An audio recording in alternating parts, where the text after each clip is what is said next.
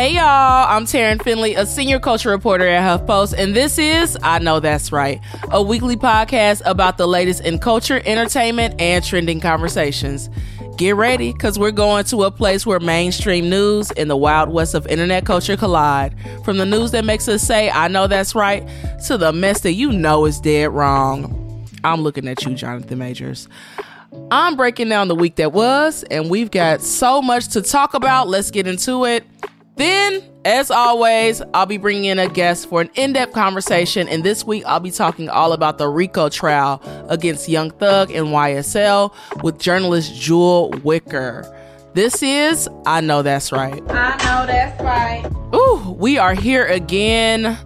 Y'all have been rocking with me, and I appreciate it. Y'all already know that it's time to get down to business and stand on it. First off, this week's I Know That's Right goes to Cardi B yet again after announcing that the girl is single. Okay. The Bronx rapper announced the news on Instagram Live on Monday morning, saying that she's been single for a minute now. Take a listen. I, I've been single for a minute now, but I have been afraid to like, I'm not afraid. I just don't know how like to tell the world. But I feel like today has been like a sign. Like I've been the last time I got on live, I kind of wanted you guys to tell you. I kind of wanted to tell you guys, but I didn't know how to tell you. So I was like, I changed my mind. But it has been like this For weeks, new rumors of offset cheating have been circulating. That's not a new thing, y'all. It's really not. Like I feel like this is very much the same old song with Offset and Cardi B's up and down relationship. But like I said, this wasn't the first time that we heard about Offset not being faithful. I know y'all remember his infamous Y'all won IG caption the first time they split after his alleged cheating. Well, I guess we won again, y'all. I guess we won again. Go to Marcus. Go to Marcus. But really, I'm so tired of hearing about Offset's cheating allegations. I'm not even going to go into the details of what we've heard, what we haven't heard. It's ugly regardless. I can only imagine how Cardi feels. And in her most recent video, she said that she's looking forward to 2024 and that she's curious for a new life and new beginning. A lot of the girls, they're they're filing for divorce, they're separating. They're not letting y'all break they so, okay? They are free.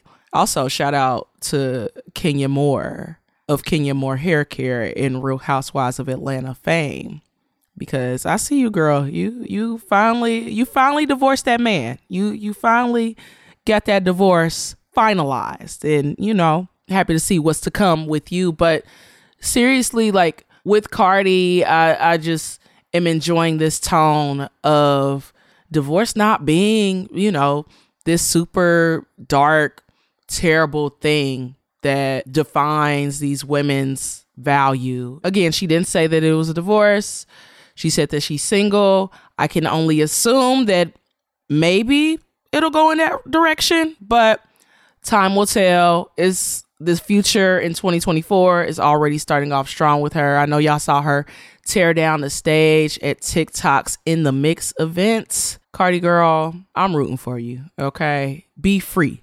Fly. Period. Next up, the story I'm questioning is if these Golden Globe nominations are right or not. I don't know. I don't know, y'all. So they announced the nominees for the award show, which takes place on January 7th, 2024. And I'm seeing a few things that they got right, but I'm also seeing a few things that they got wrong and some surprises. First off, that's very unsurprising. Barbenheimer, of course, got a lot of love with Greta Gerwig's Barbie getting nine nominations and Oppenheimer following with eight. I feel like we all kind of expected that. Good for y'all. You know, I'm I'm not mad at that. The Bear in Succession also got a lot of love as far as TV series go. No surprise there either. Great shows. Also have to shout out the nominees that are most exciting for me personally. Seeing A24's past lives get love for Best Motion Picture in the drama category was so great and so well deserved. Oh my God. I, I don't know if y'all have seen it yet, but please go run and watch it if you haven't. This film may have not gotten the big fanfare marketing that a lot of other films on the slate got this year, but it was so beautifully done, and I couldn't help but to shed a few tears a few times. Just uh, an amazing, one of the best love stories that I watched on screen this year. And if you didn't know, this is a Greta Lee Stan account. Okay, she killed her role in this, but she also got love in the best performance category you go Glen Coco. And I also have to give a shout out to Cord Jefferson's American Fiction. That was another film highlight for me this year. It got a nod for Best Motion Picture in the comedy category.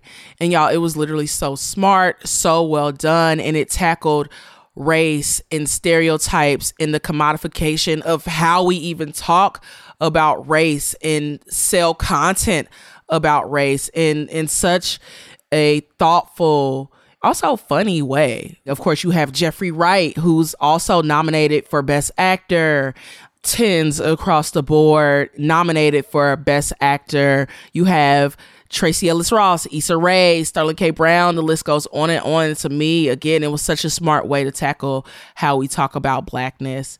And, you know, also kind of meta. I was also happy to see that Colman Domingo got a Best Performance nomination for Rustin. Fantasia Barrino and Danielle Brooks got love for their performances in The Color Purple. And then, of course, My Girls, Quinta Brunson for Abbott Elementary and Ayo Edebiri for The Bear. They both were nominated for Best Actress in a TV comedy series. And you know some some other faves, some other faves. The Bear, Ted Lasso, again Abbott Elementary. These are things, these are shows that I was just really happy to see get their love. Now, enough of the positivity. Let's talk about the snubs, okay? Because there were plenty. The Color Purple got no love in Best Comedy or Musical, which was really surprising to me. And I'm going to be very honest, I haven't seen it yet. I'm going to see it tomorrow night. But considering how much rich material that they had to draw on with not only the book, the movie, but also the Broadway, this new adaptation has really already gotten so much critical acclaim. So I was really surprised to not see it in Best Picture for a comedy or musical. I'm really curious to see if this snub was warranted after watching again. Like, I'm not gonna blindly support shit. I mean, I am rooted for everybody black, don't get that wrong. But I do wanna watch and see because I really feel like the Golden Globes got this wrong, but in my heart of hearts, my gut is telling me that The Color Purple should have gotten nominated and that Blitz should have gotten nominated for Best Director, but we will see, child. We will see. I'll update y'all on that maybe next week. What I did see, however, was Swarm. And though I I have some mixed feelings about the series itself, it's a crime that Dominique Fishback's performance specifically was overlooked here. She brought it. Like, seriously, she portrays a crazed stalker fan who idolizes this Beyonce like artist, and it just goes off the deep end. And she really is one of the first portrayals in scripted television that I've personally seen of a black woman being a serial killer. It felt like such a stellar and viscerally haunting performance.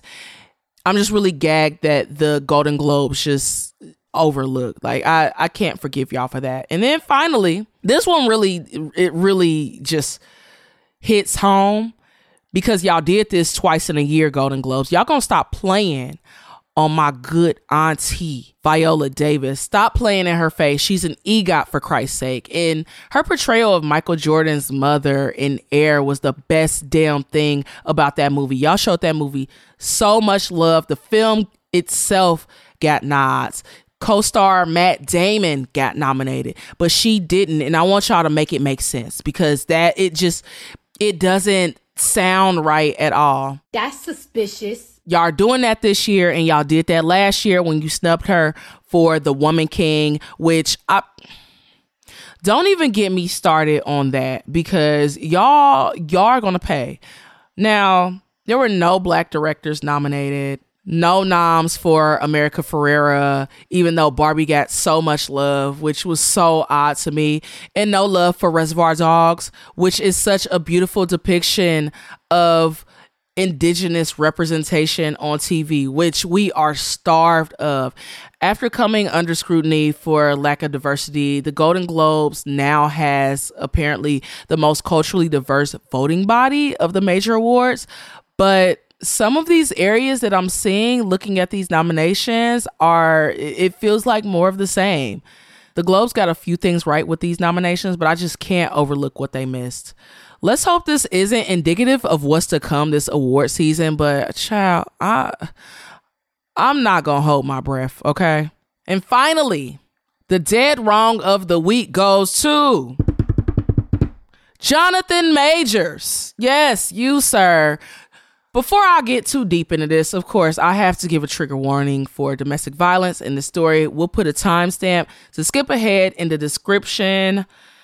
Let's get into it. I, there are so many things that I could say, but I'm I'm gonna just like dive into this this very one thing. So first, to brief you, in case you didn't know, the actor is currently on trial facing multiple counts of misdemeanor assault and harassment. You might remember back in March, he was arrested after an altercation with his ex girlfriend, Grace Jabbari. Jabbari alleges that Majors was abusive, and Majors filed a cross complaint accusing Jabbari of being the aggressor.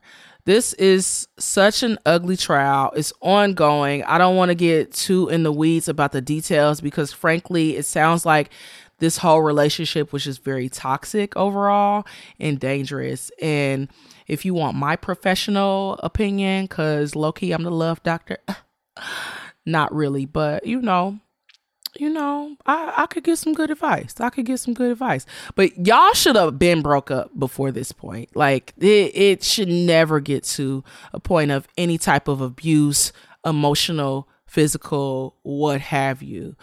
Violence is never the answer, and it will always be a hell no in my book. But there's one thing specifically that I have to point out that's so bizarre. So, in opening statements early December, the prosecutors said that Majors allegedly told Jabbari that he's, quote, a great man and that she needs to be more like Coretta Scott King or Michelle Obama by making sacrifices for him. John, I want you to come here. Come, come, come, come here. If this is true, you know I gotta drag you, right? You know I gotta drag you. First off, you got some black ass nerve telling this white woman that she needs to be the Coretta to your Martin. Like, be so fucking for real. Not only is it wild for you to say that and draw that comparison between Jabbari and these literal political icons, but also that would mean that you're comparing yourself to MLK and Barack Obama, which is insanely weird and egotistical and it it just sounds like some shit a narcissist would do. How dare you think of yourself in that light and utter those words? I know that you play a martyr in Lovecraft Country, but sir, you are not Atticus Freeman in real life. You're an actor, bruh, an actor, and your talent and whatever rising star you had before all of this shit happened didn't warn you to demand control over a partner or anyone else. Like, humble yourself and get some therapy. I'm really, I'm really just tired of the culture of abuse that we're seeing play out not only among these stars, but also in general amongst just society and i'm i'm not i'm not even going to get on that tangent today i'm not going to get on that tangent today because we talked about it in the last episode with morgan go back and listen to what i had to say if you want to hear more about that but like i said please get some therapy and, and stop hurting people. That really is the the crux of this. I really don't know how Meagan Good, who is not only an actor in her own right, but also his girlfriend, I don't know how she's stomaching sitting through this trial. There are some really ugly details coming out, and unfortunately, it's putting her own reputation on the line by being in proximity to him. I I guess that's the kind of sacrifice that Majors is looking for. So you got it. All I know is you did ass fucking wrong for that shit. Like Coretta Scott King, Michelle Obama, get a fucking grip. Ugh. Huh. Anywho, that's it for the headlines this week. I want to hear what y'all have to say about these stories. So you already know where to find me. Hit me up on socials at underscore Taryn it up. Let's continue the conversation over there. And remember, keep it real cute. I want to know what y'all think about these Golden Globe nominations. Let let me know. Who is there anyone y'all think should be nominated? Anybody who got snubs? Any anything that you want to see? They still ain't got a host, y'all. So I I don't even know what they about to do about that. But let me know predictions. Who should host? All of that. Hit me up at underscore Taryn it up. Next up, I'll be bringing in Atlanta based journalist Jewel Wicker to break down what all you need to know about the ongoing trial against Young Thug and YSL. Stay tuned because more I Know That's Right is coming at you.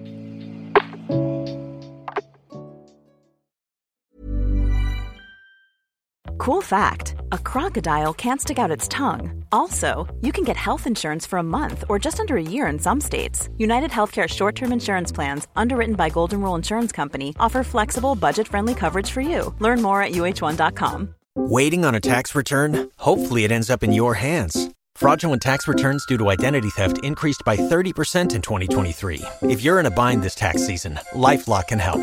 Our U.S. based restoration specialists are experts dedicated to helping solve your identity theft issues.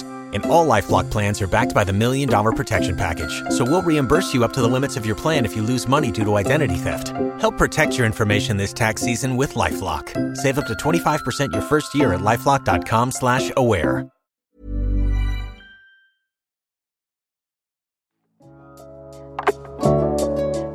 Okay, y'all, we're back. A quick update. Days after Jewel and I recorded this conversation, Shannon Stillwell, aka SB, who's one of six YSL defendants on trial, was stabbed in jail. Because of this, court is now in recess until January 2nd. Now let's dive into the conversation with Jewel. Young Thug was on the road before his 2022 arrest. Him and his YSL group were thriving. Thug himself had three number one albums under his belt, and his signee Gunna had just come off of a fresh number one.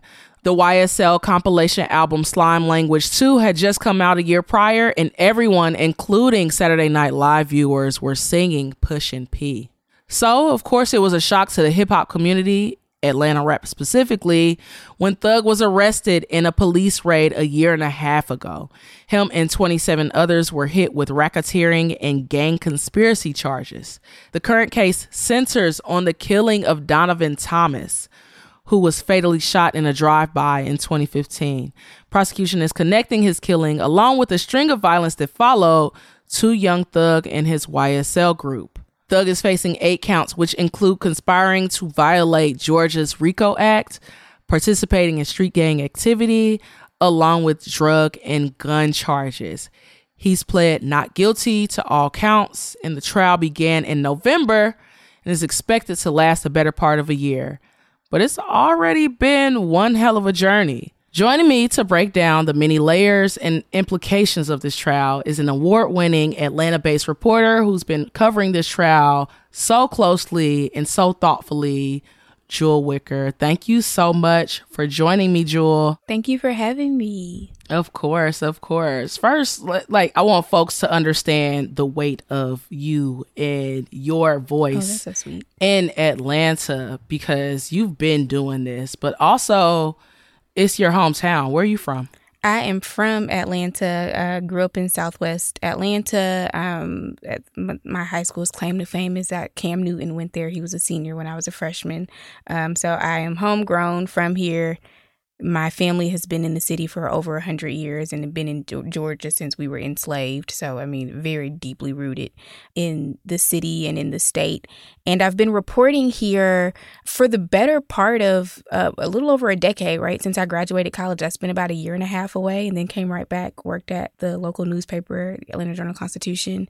And I've been freelancing for a number of local and national publications for almost seven years now. So, uh, this, this is home, but it's also where I work. And have been doing such a, a thorough job I want to talk about this case because a lot has been going on so far, to say the least, right? I mean, even down to when the raid first happened and the charges were first brought down, RICO became such a buzzword. But I also want to make sure that everyone understands what that actually means. So I want to break that down with you, or I want you to break that down for us.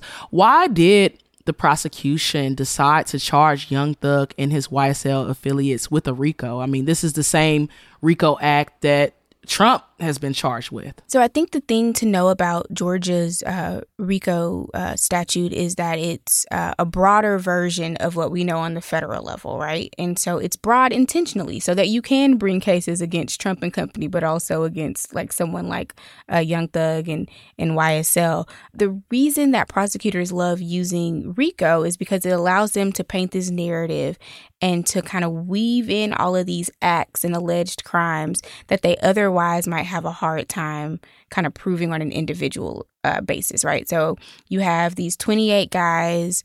You're saying that they did everything from, uh, you know, sell drugs and, you know, possession of firearms to armed robbery to murder, right? And in order to kind of prove this long thread of varied cases amongst this large group of people, some of which have murder charges, but some of which only really have kind of the RICO gang affiliation um, charge. It's really better to weave them together with with RICO um, because prosecutors believe that that will paint a be- better narrative and kind of linear story for jurors. And this starts with the killing of Donovan Thomas. Can you sum up for listeners how prosecutors decided that? That would be the act and how they're tying his killing to Thug. You know, it actually it, it's interesting. It goes back a little before then. They've been investigating Thug and his affiliates for more than a decade, which when you think about Thug's career is the length of his career, right? When Stoner and Lifestyle and and all of these songs came out, he was on Atlanta Police Department's radar at that time. Um, and so they really start, uh, the first witness that we got in this case uh, really started out by talking about kind of the formation of YSL. And that dates all the way back to like 2012, right? It was a, it was another gang that kind of splintered off and YSL kind of came up from that, that kind of riff. But Donovan Thomas's murder, which in, which occurred in 2015 is really one of the like larger um, kind of parts of the case, right? Because what uh, prosecutors are alleging is that Thug had some sort of riff with Donovan Thomas, who was, you know, as they say, a rival gang member.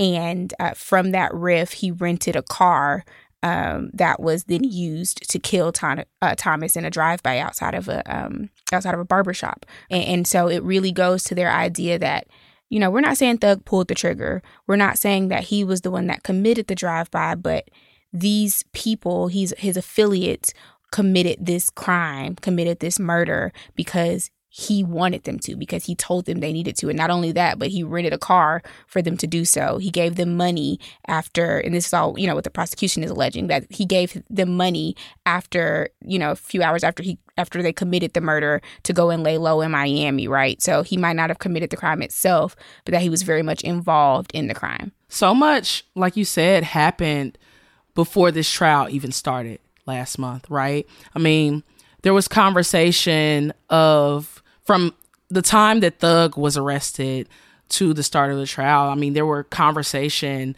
on whether or not Thug's lyrics would be used in court. And we know that, you know, that potentially will happen over the the case of these these next few months.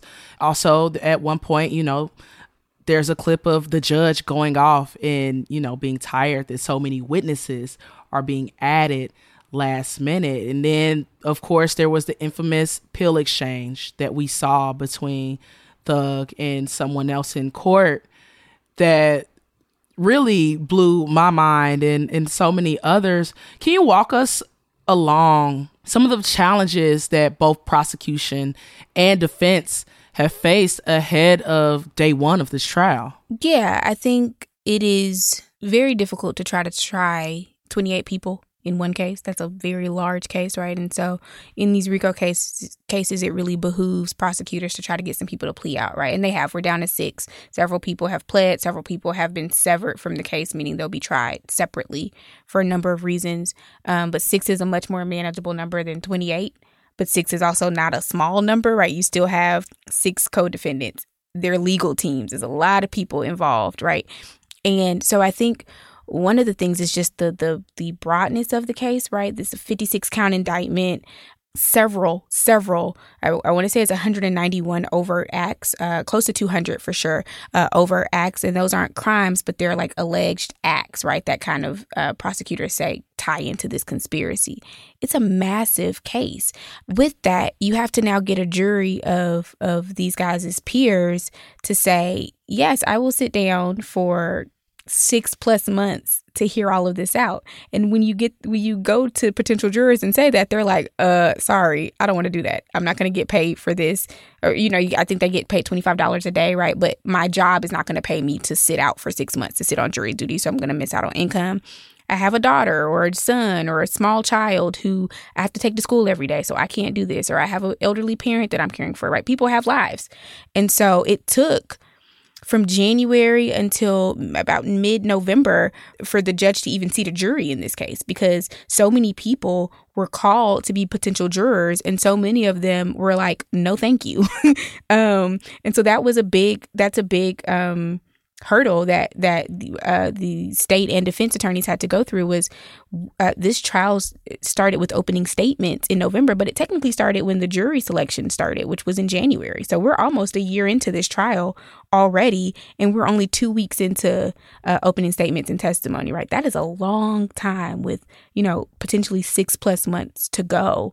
Um, in addition to that, there's been a lot of security um, concerns. And so the state and the sheriff's department feel like there have been like the pill exchange that you saw, or um, they feel that there's been contraband, quote unquote, snuck into the courtroom to defendants. And so they've really kind of hunkered down on on beefing up security. So I don't know if you've ever been into a courtroom, but usually when you go into a courthouse, you go through the metal detectors, you send your bag through the um, same thing that you go through when you go to TSA almost, right?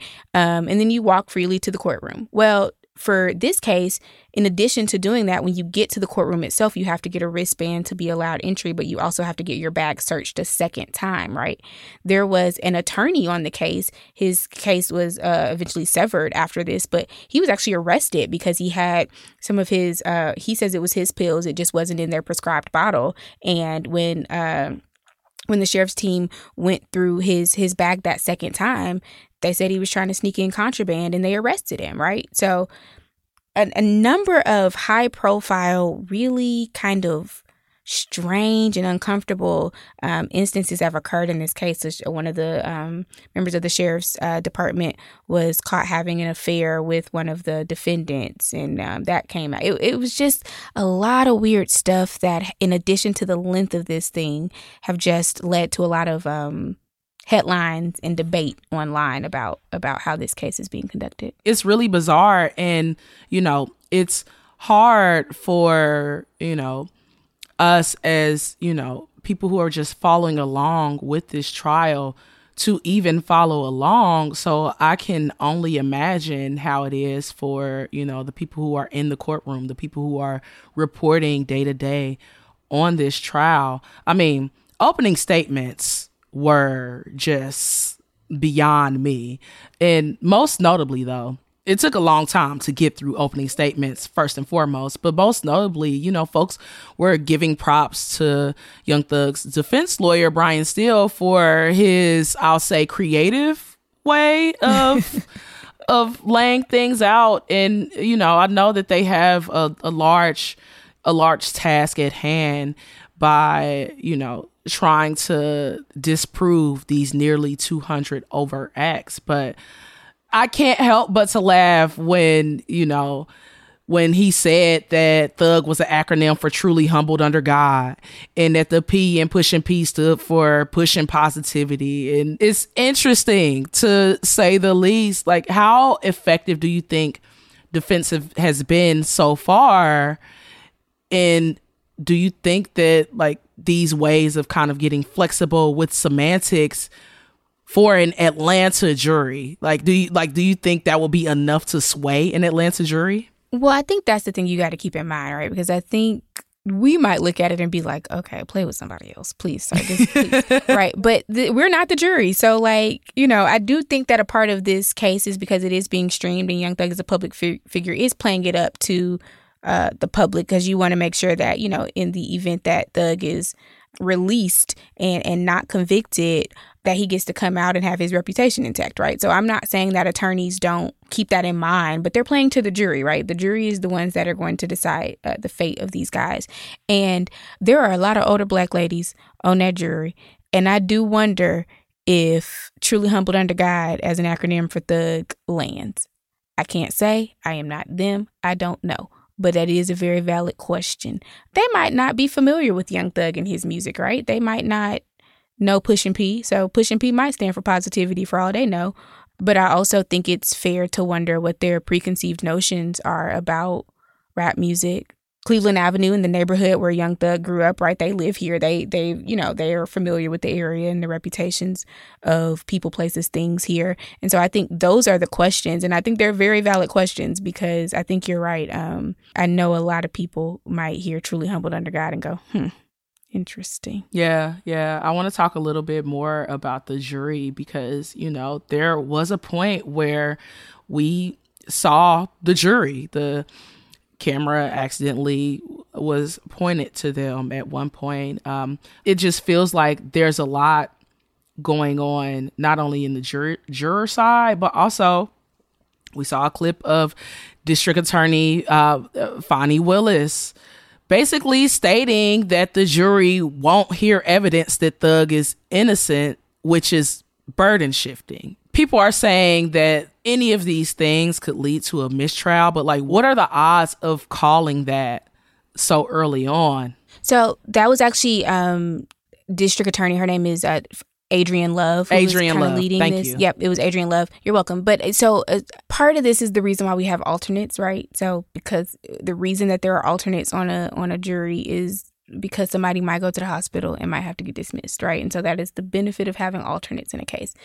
It is never a good thing, obviously, when you have a viral moment like the one that we had last week with the jury. That's not ideal, um, but it's also not an immediately immediate uh, kind of mistrial situation. Um, from from what the judge has said is is that unless jurors come to him and say someone reached out to me because they saw this or you know i'm in fear for my life or i have a reason to to be concerned that he is going to soldier on and continue on. And he has said that you know I, I, there was a, a small exchange a few days ago about where prosecutors kind of brought it up again and they really had that concern. And the judge said i'm not going to bring this up to them. I'm not going to weird them out if they come to me with it then we will address it then. But if not we are going to move on. And you know from from the legal experts um, that i've spoken with that seems to be the, the the way to go about things right? Now if at any point one of the jurors comes to him and does say someone contacted me or I you know I have this concern. Then that becomes another ballpark and then we got to really kind of figure out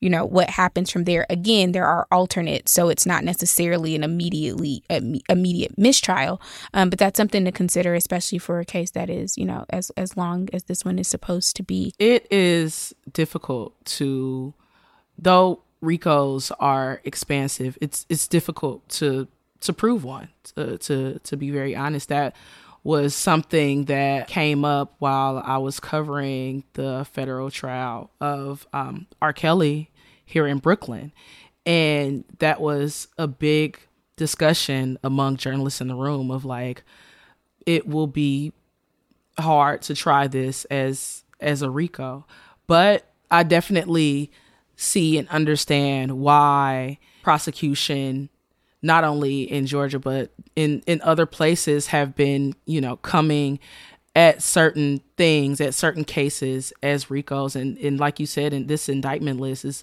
over 200 over acts of conspiracy.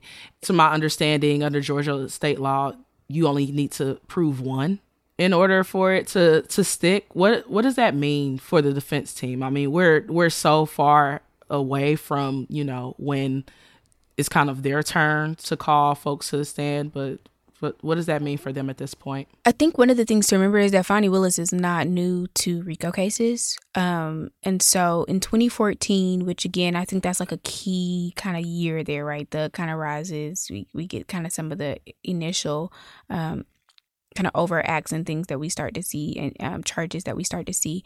Uh, but in 2014, Fani Willis was the lead prosecutor on a RICO case against uh, several, about a dozen educators here in Atlanta that were uh, educators at the Atlanta Public School who um, she said had participated in kind of this. Uh, ring of cheating of a cheating scandal where they were changing the answers on standardized tests.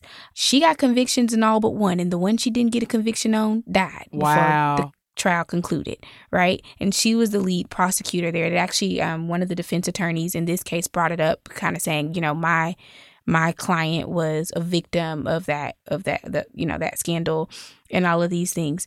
She is not new to trying RICO cases, right? This is a tool that she likes, and she likes it because she knows how to use it. And they have this um, uh, RICO expert his name is John Floyd, um, and he's worked with them on the Trump case as well.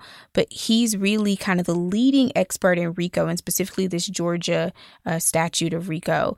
Um, and he really works with uh, the district attorney's office to make sure that they are shaping, they're bringing cases and also shaping cases in a way that are RICO friendly and that would be um, successful. Yeah. You mentioned that, you know, so many of the folks who were originally indicted ended up uh, taking plea deals, Gunna being one. Where does he and others, where do they come into play? Will we see them take the stand or are they exempt from doing that? That remains to be seen. They're not exempt, right? But Gunna took an Alford plea, which is a little different than just pleading guilty, right? It's saying that, like, I acknowledge that the case that is being brought against me is not favorable to me and that prosecution the prosecutors are likely to win and I don't want to take that chance I'm gonna pass. Right? That is different than saying I did it, guilty. I think his I think Gunna's a little different because of that, right? And so I I don't know that it is it benefits prosecutors as much to put someone on the stand who took an Alford plea versus putting someone on the stand who just pled guilty, right? And might be more useful, right? Also, Gunna's attorney, um, Steve Sadow, who is now Trump's attorney, it's very strange, has, has said that he would plead the fifth if he got on on the stand. He doesn't want to. He doesn't want to testify. For the the people who pled guilty, it is a part of their plea that if asked to testify and participate that they will. Um, so it remains to be seen if if that'll if that'll be the case or not. Talk about the debate that's been happening about the potential use of Thug's lyrics in this trial. I mean, like that's not a new conversation, but you know, still very much controversial. Why should people care about that? Well, I think people should care because the big question is what are the restrictions? What are the parameters around this right? So if there's a book that i recommend. It's called rap on trial um, and the the one of the co-authors of the book is actually on thug's um, witness list to testify um, about the ways that rap lyrics are used um, in trial, but not just as confessions, but as like to say this is this was somebody's state of mind, and right they they rapped about this, so they're capable of doing this thing, right? In the ways in which hun- this has been used in hundreds of cases, um, in a way that is potentially harmful, right? When we think about um, Mac Phipps from New Orleans, who was signed to No Limit, and his lyrics were kind of spliced together and used um, to convict him. Uh, eh, you know that I think those are the reasons that people are concerned, and I think that's a fair concern to have. Of course, prosecutors say in this, um, specifically speaking in case of Young Thug, that these lyrics are specific and um, speak to specific crimes that he committed and that they should be used for that reason. The judge has admitted 17 lyrics conditionally and, and said that, you know, he'll rule kind of as they come up on whether or not they're appropriate. But we've already seen them be used in this case. Um, our, the distinct one that I think about, several of them came up in opening arguments, but there was a, a slide that prosecutors showed. There was a deceased Donovan Thomas on one side, and on the other side of the slide was the lyrics 100 Rounds in a Tahoe, which um, came from a Young Thug song called Slime Shit. And prosecutors say, well, Donovan Thomas was killed in a drive by next to his Chevy Tahoe that was riddled with bullets. this is relevant, right? Defense attorneys say you don't know when he, you know when he released the song, but you don't know when he wrote that. You don't know if he wrote that or if somebody else wrote it. Um, there were not a hundred bullet holes in the Tahoe, or you know, if y'all counted or or what have you.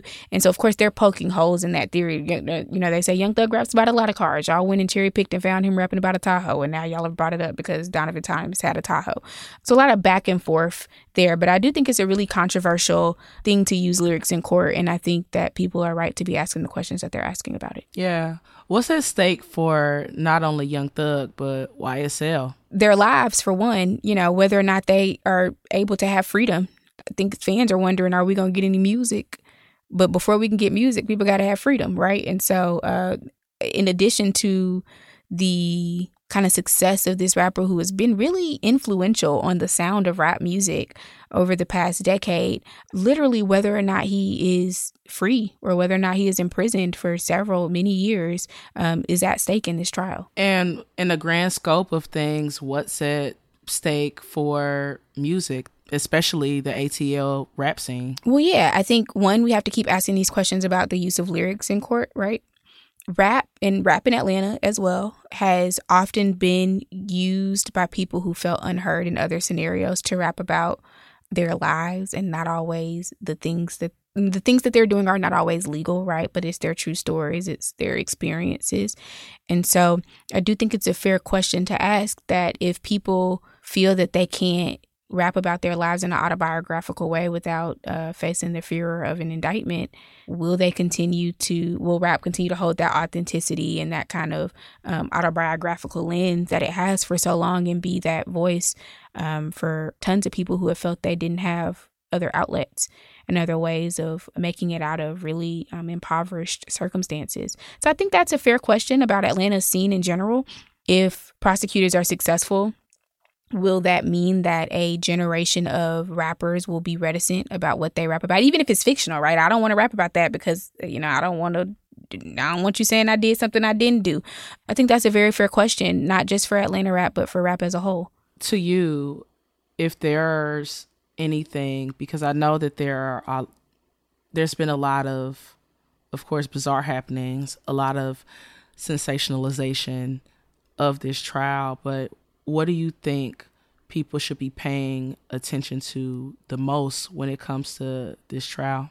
I think it's really difficult because of the length of this trial who has all day for six plus months to tune into this and figure out what's going on? And a lot of these things are going to be very procedural. And I, you know, I'm an expert in bullets or I'm an expert in forensic chemistry, and you know, people don't care. You know what I'm saying? Um, and I think that that makes it a little dangerous because then there's a lot of room for people being uninformed and for misinformation to spread the advice that I've given people is to follow more than one reporter who is covering this and to follow a varied group of voices because not one person can be in that courthouse every day for six months. Just newsrooms don't have the resources. Sorry. And if you are following a, a, a variety of voices, then you're more likely to get a full range of what's going on here um, and a full scope of what's going on here. I also try to remind people that yes, we all love the Young Thug. We love his music. Whether or not he is convicted or found to be guilty of the things that he is um, accused of doing, guilty or not, right? There are still people who have been harmed here. Um, and I think this is a serious matter. And I, I don't want us to lose sight of the seriousness of this for the victims, for Thug and his co-defendants because their lives are on the line. You know, it's serious, and so I, you know, I know it's fun to make the jokes about the memes and all of those stuff, but this is also a very serious matter. Um, the the image that I come back to time and time again is from the beginning of court. So in January of 2022, I profiled Gunna for GQ magazine. A part of me profiling him, I spent some time with him and Young Thug, and and we went. I went to uh, his his album had been announced as number one like the day before I interviewed him, and so I went to his um he had a party to kind of celebrate that. Uh, it was like this massive party. There was like steak with gold foiled, and they were cutting it with like these samurai swords, and there were sparklers and smoke bellowing out from the table. Very dramatic and very like very rapper. You know yeah. what I'm saying? Like very the most rapper thing you could ever see, right? And Young Thug is there, and it's kind of like you know this. I just get this image of Gunna and Young Thug, kind of like in the corner with their friends. They're all rapping on their phones, kind of like making Instagram stories and rapping along to the songs. And his mom is sitting there rapping along in her seat. And it's a joyous moment, right? Gunna has gotten a number another number one. Pushin P has been on the lips of everybody and every corporation for weeks now, right? It is a moment of success for them. And I think about that moment in January, and then I fast forward to that moment in May, or just after May, because the indictment came down in May, when Gunna is on a screen, you know, trying to get bond and his mom is in court and his bond is denied and his mom is the woman who I saw rapping along and enjoy joyous is crying. You know what I mean? This is real. This is serious and I think it really highlighted for me uh, the quickness of how things have changed, that how you know their lives changed, uh, you know, from flying on private jets and performing at Saturday Night Live and doing all of these things to being locked up. And Gunna was locked up for, you know, several months. Young Thug has been locked up for a year and a half. It is a jarring thing to see uh, some of the top kind of entertainers behind bars this way. And you know, like you said, this is such heavy subject matter. I'm wondering what that experience has been like for you covering the trial. Have you like had any surprise moments or learnings that, you know, you're you're processing? I think the thing that I'm still processing, but that is really difficult for me as a not a reporter, but as a local, is the ages of the people involved in this, right? And so, um, a lot of these people, if it happened 10 years ago and they're 25, now they were 15 when it happened, right? Uh, there was a, a person who was killed who was 15. That is heavy. 15 years old. And it's not uncommon in Atlanta, which is really tragic. Um, I, I had a cousin who was killed by um, 15 and 16 year old alleged gang members. They were brothers, right? And it, it there is like a thing that we have seen a lot in Atlanta. Uh, Mayor Andrew Dickens, Andre Dickens, um, dubbed this year the Year of the Youth in an attempt to really address some of the crime that is occurring uh, with the youth in the area because it is it's I I don't know it's heart wrenching to see these young people less than 100 pounds in a lot of scenarios 15 16 years old not only committing these types of crimes but then going away for very very long periods of time right and i I empathize on, on both sides for the victims, but also for um, people who are making decisions at such a young age and then really their whole lives taken away from them, you know, um, for for choices that they made at such a young age. I just think it's horrible. Yeah, it it really is, and in so many layers. And you know, Jewel, just thank you again for breaking all of this down. And it, like this, it's a lot. It's it's, it's it is. It's, there is no simple or straightforward way to look at all of this. So I really appreciate appreciate your clarity and you know the work that you've done. You just started a subsection of your weekly newsletter called "Take It to Trial." Tell us where folks can subscribe, where they can find your reporting on this trial, and just your other work in general. Absolutely. So my Substack is Jewel Wicker, J E W E L W I C K E R dot substack dot com. Uh, and if you click on the Take It to Trial tab, I will be uh, recapping at least weekly a little more if there's breaking news um, kind of what's going on for people who do not have the energy or the time to watch a live feed eight hours a day. Um, so you can tune into that, subscribe to that newsletter, and on Fridays I'll kind of give a weekly recap of uh, what went on in court. Again a little more for breaking news. But then also follow me on on social media. My twitter is at jewel wicker show and so is my um, instagram. So my full name with s-h-o-w at the end. Um, and on the days where there are more high profile and more um, pertinent witnesses i'll be in court live tweeting and really kind of keeping everybody updated on, on what's going on. So I would say those are the two best ways to to keep up with me and my reporting on the trial. Make sure y'all follow Jewel, y'all. Thank you so much once again. But before I let you go, I have to pivot real quick because we okay. we must end on a lighter, a little bit more joyous Please. note. because I think we all need it, right? So it's a little heavy around here. Girl, yeah. too heavy, too heavy. So, of course, we got to close out, but this little section is called Tell Me Something I Don't Know. And it's because mm-hmm. the internet is full of things that I didn't know. So each week I like to share what I learned on the internet, and my guest tells me what they've learned, and I'll go ahead and kick it off. So I learned that Stevie Wonder's version of Happy Birthday is actually part of the reason why we recognize MLK Day. And I mm-hmm. I didn't know that before, but the song was a part of his campaign to help Martin Luther King Jr.'s birthday be federally recognized. And I, I think that that is just so amazing because we all know that as like the good happy birthday song the like the one the only one that we that we really recognize. Like after we sing the regular one we go straight into the straight into it. happy Absolutely. birthday. every time. Okay every Absolutely. time. So i just think it's just really amazing that that thing that tradition that we've adopted just has that that piece of black history tied to it that's my fun fact this week. Jewel, what's yours? So I uh, spent a few days binging a show called I'll Fly Away that aired uh, from 91 to 93 on uh, NBC. And it's actually really good. I I, co- I host this podcast for WABE, which is one of the local NPR affiliates here, called The Boom, and we talk about Atlanta's film and TV scene here. And it's really kind of 2008, 2009 forward, right? Atlanta got this tax incentive, and now a lot of things, right? Marvel and Tyler Perry, all of these people like film here. We we have a lot of TV shows and, and movies, Stranger Things, all these things.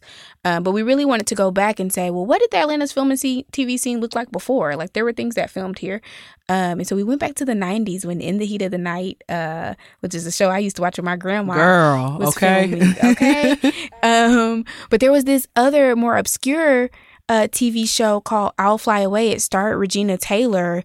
It was so good. It, it's a it's like a crime. I mean, I'm sorry, like a legal drama almost. Uh, it's about this uh, white guy and his three kids, and he hires Regina Taylor's character Lily Harper uh, to be the maid slash nanny.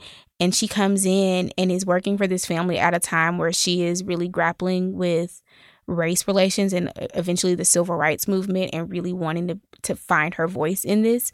I think we watch a lot of um, movies and TV shows nowadays and we think about like the kind of green book effect, the help effect where it's like really kind of, you know what I'm trying to say? Like, okay, did you make this just to make white people feel good about race relations?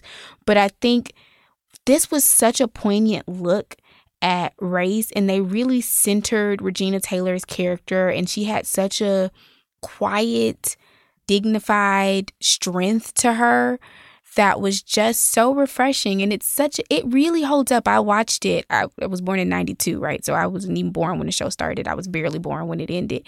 But i watched it recently and it is so good. And just i really recommend it. And a lot of the um a lot of the people who were involved with the show went on to do just really incredible things. Regina Taylor won an Emmy. The creator and showrunner of The Sopranos was the lead writer on this show. I mean, it really, um, really an entry point for so many people, and I think such a poignant um, look at at race uh, in America. So if you get a chance to check it out, I think you would enjoy it. I love that so much. I'm I'm definitely gonna. Where'd you watch it?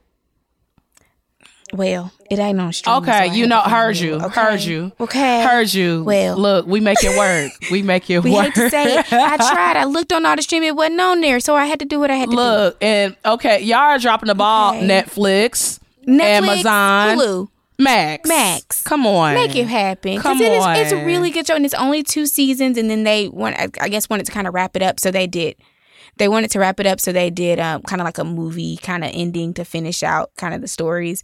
But it's a really good show. They do need to put it on streaming. I'm telling you, it's good. They slacking, slacking on they macking. Mm-hmm. Before we mm-hmm. get out of here, you I mean you told us what you're watching right now, but is there anything else, any other piece of content that is getting you through the week?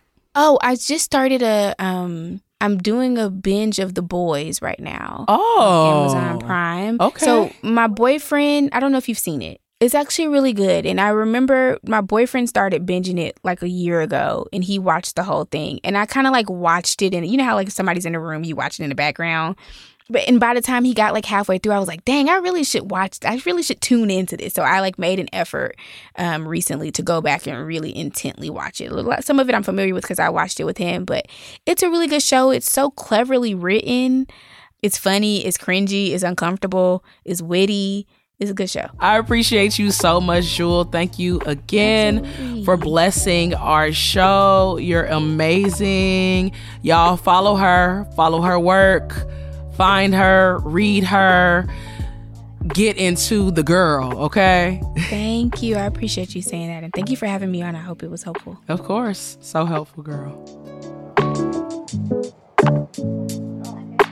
That's the show, y'all. Another huge shout out to Jewel for joining me this week and helping us make sense of the YSL trial. And thank you all for listening. It's it's been a hell of a ride, and y'all are right here with me, just chugging along. I, I appreciate y'all. I want to know what y'all want to hear on the show. And if there's a topic or story that you want me to explore, hit me up at underscore Taryn it up. This show is produced by ACAST and recorded right here in BK all day, Brooklyn. Until next time, bye y'all.